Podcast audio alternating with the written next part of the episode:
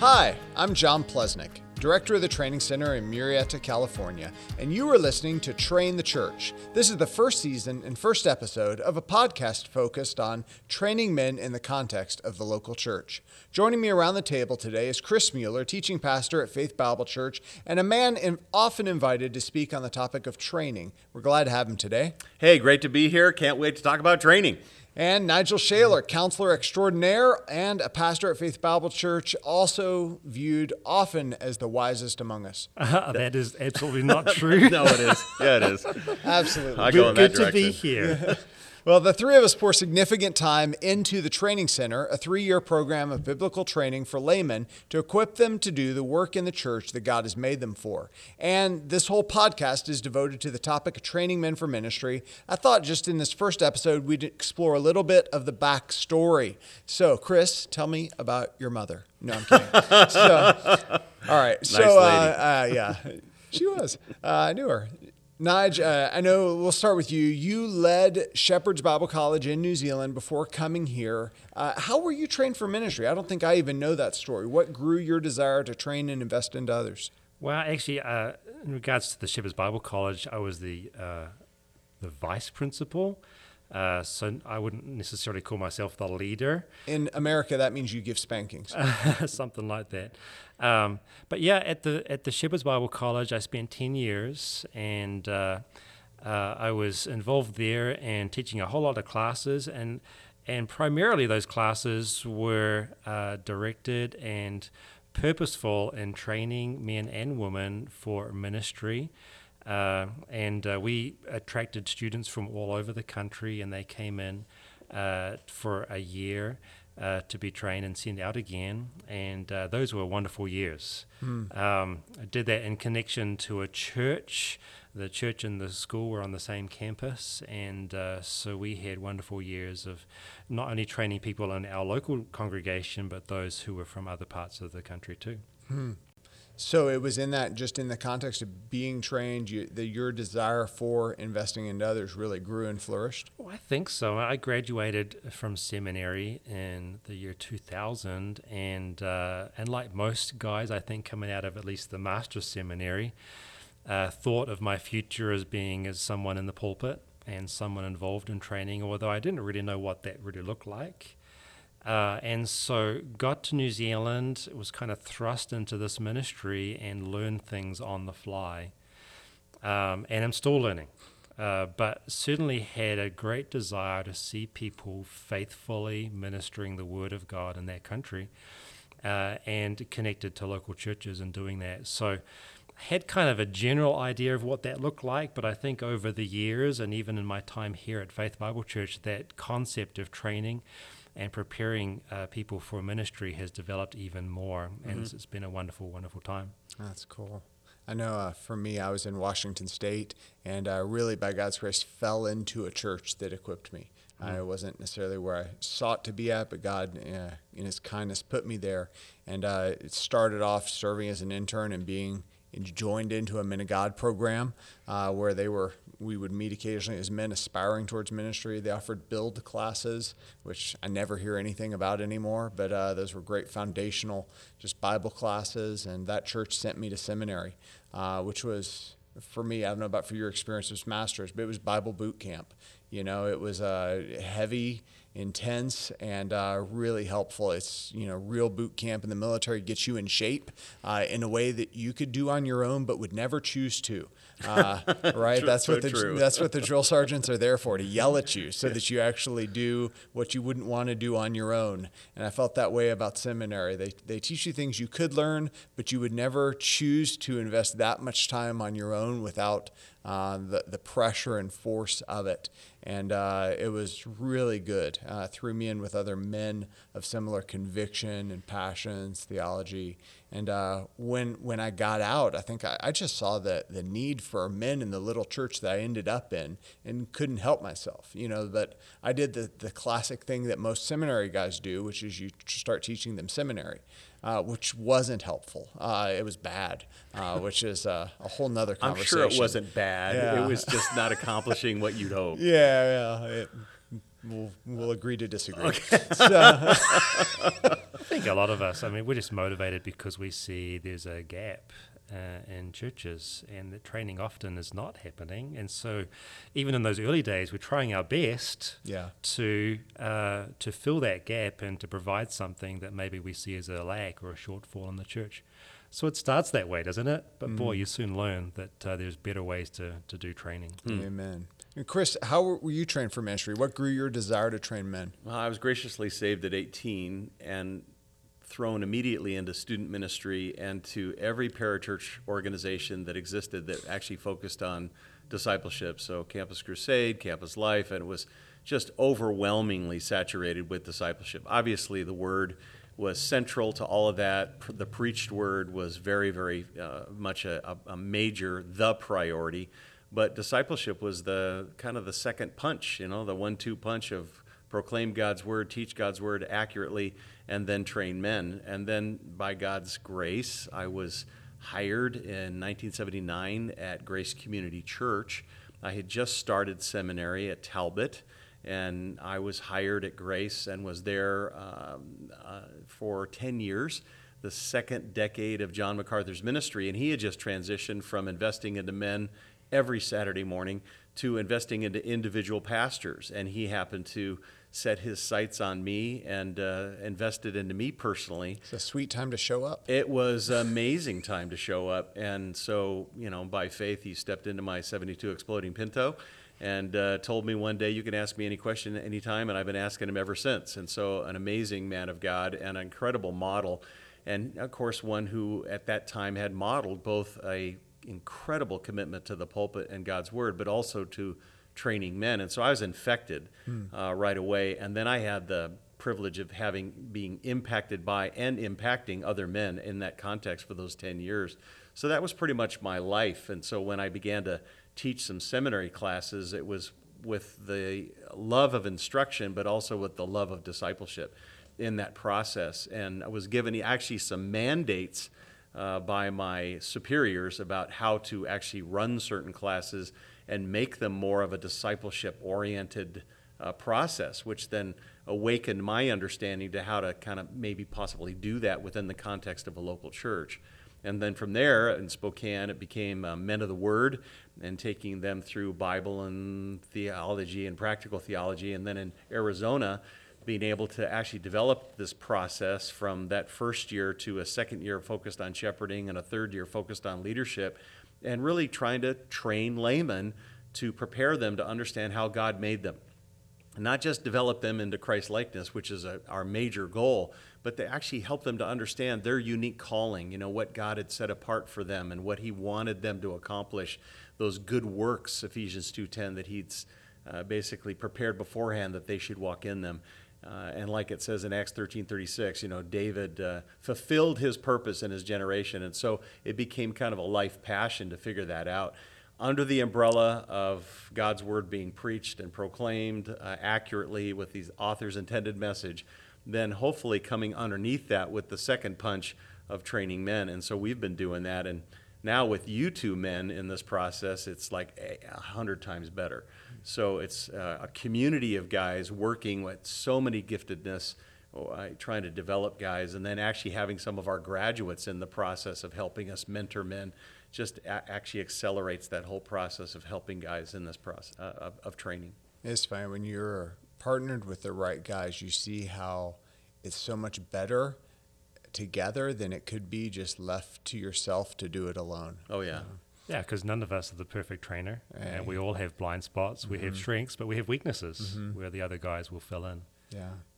I, uh, I can remember certain things that impacted how I now seek to train men. I uh, remember reading the two volume biography of Lloyd Jones by Iain Murray, and uh, talked about his approach to pastoral care uh, being uh, to ask questions, right? To uh, press people to think for themselves, uh, to figure out how Scripture applies to their situation, and uh, to make people think about it. And so I, I know sometimes now I can maybe go a little too hard at that, uh, pushing guys to think about theology, which requires precision. Uh, but uh, You ask the best questions in class.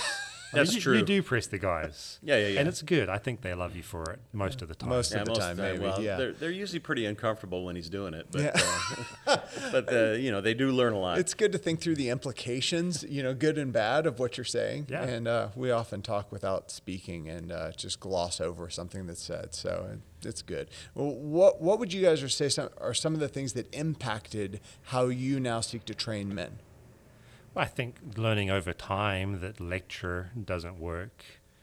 Um, that training is more than just learning content, and you know I spent years teaching content, and uh, and and that's valuable. I mean, the guys need to learn sound doctrine. They need to know the word really, really well. So I'm not going to take those things away, but the way that that's delivered and the way that that's uh, communicated is super important because training is more than just communicating knowledge. And so over the years, just learning that, seeing uh, graduates or those that kind of complete a program who know the content, but they're no more fruitful in ministry than they were at the beginning. That's just frustrating. And I'm thinking to myself, why did I invest all that time and effort when the fruit of the ministry isn't quite what I intended it to be? So to go back and think, boy, how, how can we do this a different way was super important. Hmm. It's good. Well, I think for me, there's you know, several books, you know, the teaching techniques of Christ and the, the training of the 12, and actually my study of the Gospels themselves raised that huge question about how did Christ do this? And it actually is so different than when most guys do in the context of the church. Uh, Christ lived with his men. He modeled, he asked them questions. They asked him questions. He taught. They reacted to what he taught. They interacted with one another. They lived together. And of course, we're so far short of that. There was definitely discipleship going on in that process, intentional relationships for the purpose of growth, of becoming like Christ. And all that's going on within the context of what the disciples are doing.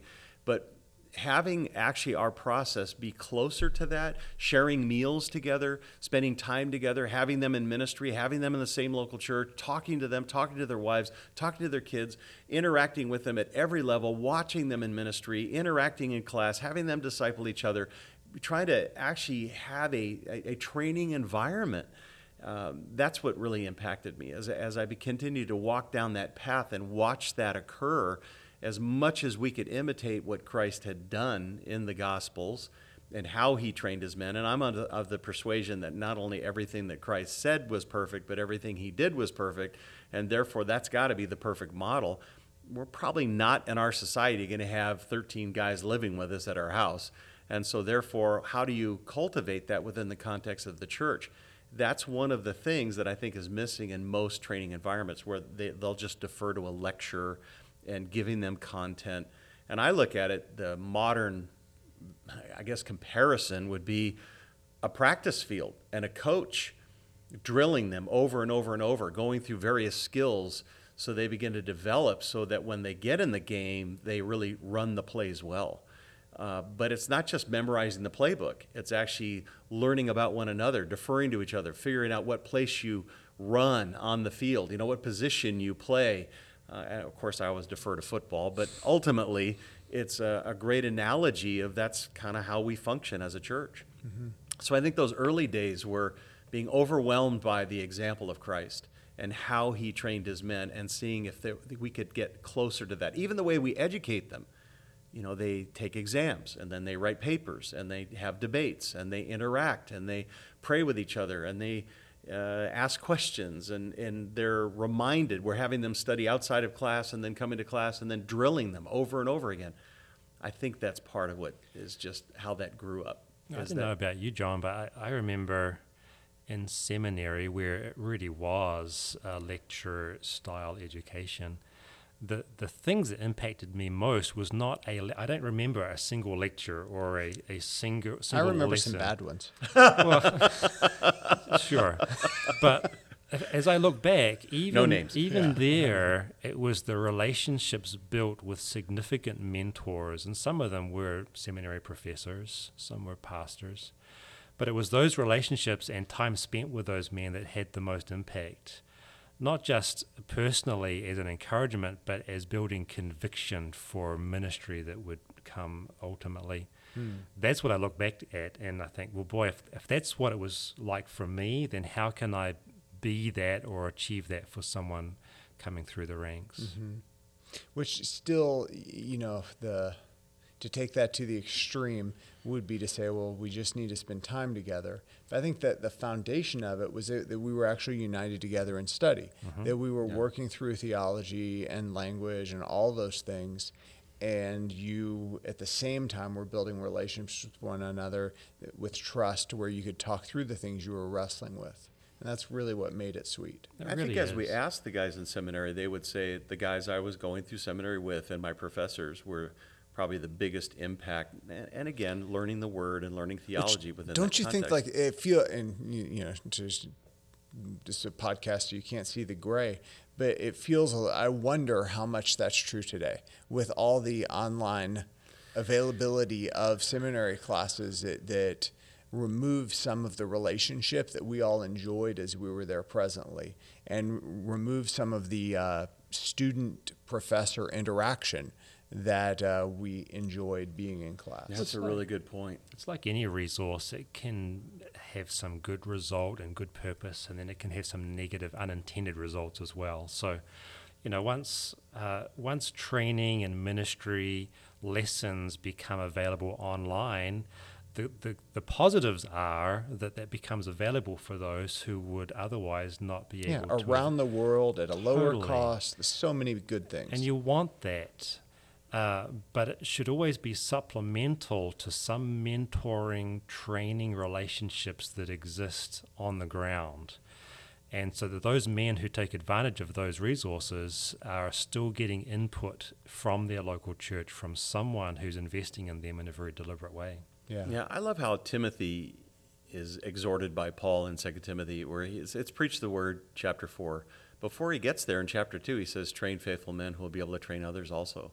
I mean, it's a part of what we're to be about. And so we need to figure out well, what is training? Is it training just a lecture? Is training just this? Is it just preaching it, guys? What is it? Well, it seems to be different than preaching because obviously 2 Timothy 2 and 2 Timothy 4 are two different things. And I think that training is this ministry practice and engaged with a, a curriculum of the scripture and then every means of discipleship and relationship and every other means to try to cultivate uh, a man who's equipped in God's word and deep in God's word and proven in God's word. Hmm. If y'all could go back in time and undo something in training, uh, what would it be? Well, that's a really good question. Um, I can remember teaching a uh, seminary level Greek class in a small church uh, to a mix of people, some of whom were just hungry for Bible study, and others who were eager to give their kids a classical education. And uh, that was a waste of time. You know, so. my, my, experience was the same. I, I just finished, you know, reading through Machen, yeah. thought I was mm. an expert in Greek and taught a class in Greek. And at the end, I'm not sure anyone was that much better off for it. Yeah. And and uh, and even if if they learned Greek and was a, were able to translate at least to a Machen level, is that is that is that really the goal? Like, obviously there'd be some in a larger context that might go on to a, a, you know some kind of future in Bible translation. That would be awesome. But in that little church, no, that was never going to be mm. the case. And so, was it a good use of time? No, it was misguided, I think. I think mine was we were in this process here, and our men were doing all the reading. They were reading all of this man's books, all of the philosophy of ministry and counseling, and the we brought in a, an expert, a, a man very well trained, very well known, and he begged me to be able to give a lecture and I said no, and I kept saying no. And then finally I relented, and it was 30 minutes of snore because every single guy had already heard all of it, had read all of it, had already interacted all over it, had actually grasped it, and it was just a, you know, listening to a guy uh, uh, to reiterate what they already knew. There, it, and it was uh, it was a great lesson to, to not do that to these men. But having been there when they began to role play and he gave feedback on it, that was phenomenal. Incredible, Yeah. incredible. They, he'd watch them and then correct them, and it was phenomenal. But when he lectured, it was awful. Mm-hmm. It was just because this the process had not been set up for that. It was not to dispense information. They already had the information. We just needed to drive it home. Right. Do you have a favorite memory from training men? I have a bunch. You know, the the day that um, one of the wives said to me, "You know, I used to ask my dad all my Bible questions, and now I ask my husband." Uh, that was a favorite day. Or the man that I wanted to give up on in training repeatedly over because he was the just on the edge of failure, just on the edge of not turning in assignments, just on the always always a struggle. And now he's a very fruitful and effective elder in a church. Uh, I, I mean, I could go on and on. You know, the guy that you just poured your life into, and, and now he's pastoring and that kind of thing. You know, uh, graduated from this and then went on to seminary. Uh, and men who are being used in other churches, uh, they become the key layman in another church. And then the guys in our own church who are so stable, uh, they're not tossed to and fro. They know who we are. Uh, we just have this unusual church where people are not overtly critical.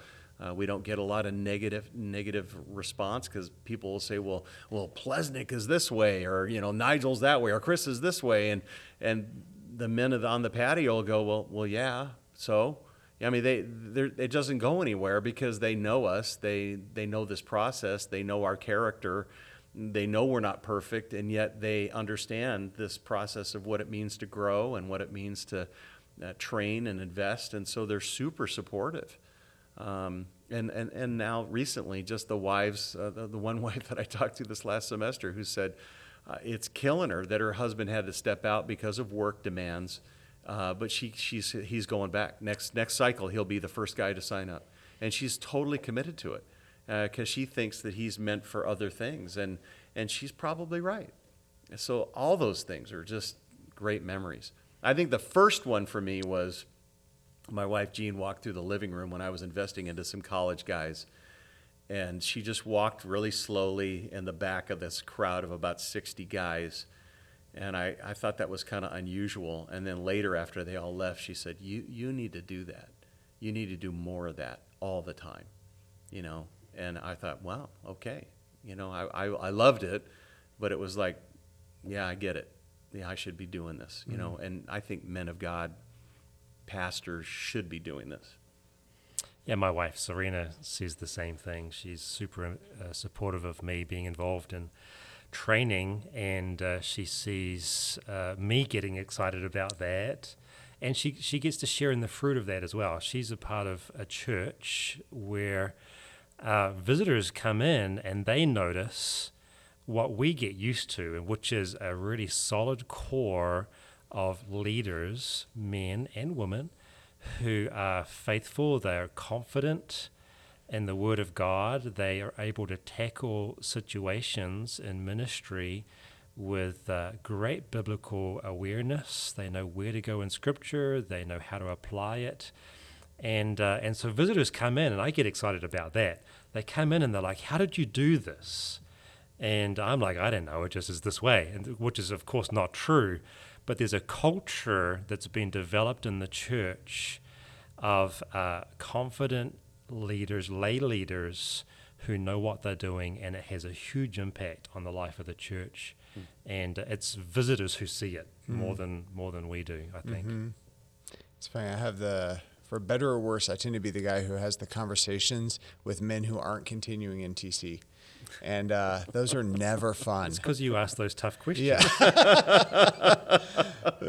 They're never fun, but I think what keeps me going is th- that I will hear every two years, maybe, from one of them to say, Hey, I'm so glad that you made me step out and wait and try again. And uh, that's hugely encouraging because those conversations aren't fun. I, in my office, there's pictures of all of our trips each year. We do that, you know, one, each year we take a different trip. And on second year, third year, I'll have one of those later year trips uh, to a different conference hanging in my office. And it's just as a reminder, looking at the guys of just the, the fruit that's been born over the years and the maturity that have grown and developed in the men and get to think about the different parts of the nation and world that they're in now it's hugely encouraging and we're partners in ministry with these guys absolutely they they cease being students mm-hmm. and they become friends and partners and these are the guys i mean always get a little emotional when it comes to graduation time yeah. and and you see all all the changes that the Lord has brought in them. Great tremendous growth and maturity and they just love the Lord more they love the word more they love their families and guide their families in a better way. And you see all of that in a very visible fashion. It's a very emotional time. Mm-hmm. I mean I, I love those times. I think there's some suppositions too that that most men don't understand when you think about that kind of training process because we're sitting around this table and we're not looking for credit and we're not looking for guys to follow us and we're not looking for guys to esteem us. We actually want them to become like christ and we want them to be effective for his purposes and his ministry and therefore it's like really freeing. So there's no agenda behind that except that they would honor christ and follow his word and I think in a lot of training situations, it's like they're trying to build loyalty to themselves or to that church when really that comes automatically when you pour your life and heart into someone. And and it may not you know come back to you in the way that you think you ought to be esteemed. Uh, but there's an element where you see what God has done and give him the glory for that and they do as well, and you can't be more excited hmm. about what, what he accomplishes. But I think the, the supposition is is that look, this is all about what he's doing in their lives and what, what he would accomplish, and we're just making ourselves available to be the tools to a- accomplish that process. So, uh, I yeah, I I love this process. Hmm. I, you know, watch watch what it does uh, in the life of a church is unbelievable. There's a lot of books written on church ministry, on preaching ministry, on uh, Bible study. There's less written on training. Uh, are there certain favorite books you have on training men, things you recommend to others? Yeah, there, there's a book on discipleship. I forget. It's the one you recommend. Follow often. the Master? Is that the one? Yeah. That one, or Training the Twelve, or it talks about how Je- Jesus, just what you were saying before, Jesus walking and talking with his disciples. Mm-hmm. Uh, no, the master plan of evangelism, evangelism. by Robert that, Coleman. That's yeah. the one. Sure. And it, the title, I think, is misleading. It is. Yeah. Because it's not about evangelism; it's about discipleship, discipleship, and it's about training. I love that book. It's great. Yeah, but we we need a new book, don't we, Chris? Yeah, we're going to try to write one. I we'll, like we'll the one you out. said though, like "Following the Master" by Michael Wilkins. Yeah. that is excellent. It is an excellent book, and it a- asks a lot of the questions on the issue of discipleship. And again, training is not equal to discipleship, mm-hmm. but it includes discipleship. And so it's a big part of that that most men are uncomfortable with.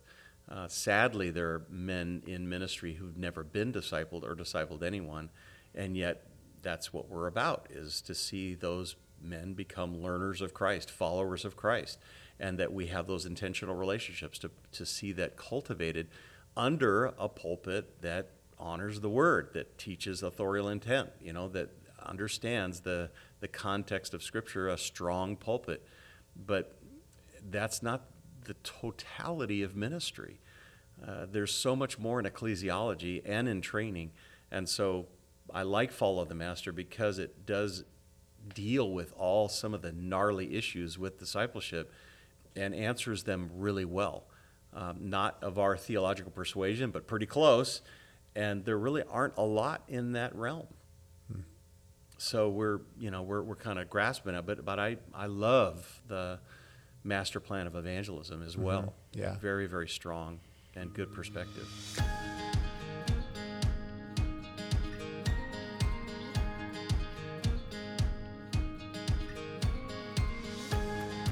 Well, uh, guys, we are proof that you don't have to be anyone special to equip others for ministry.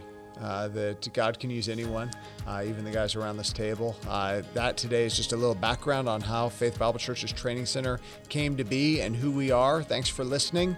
Hope you found it helpful and encouraging. Our next episode is going to be focused on what discipleship is and how that is different than actual intentional training of men for ministry. Uh, that episode should drop next week. We hope you choose to join us again.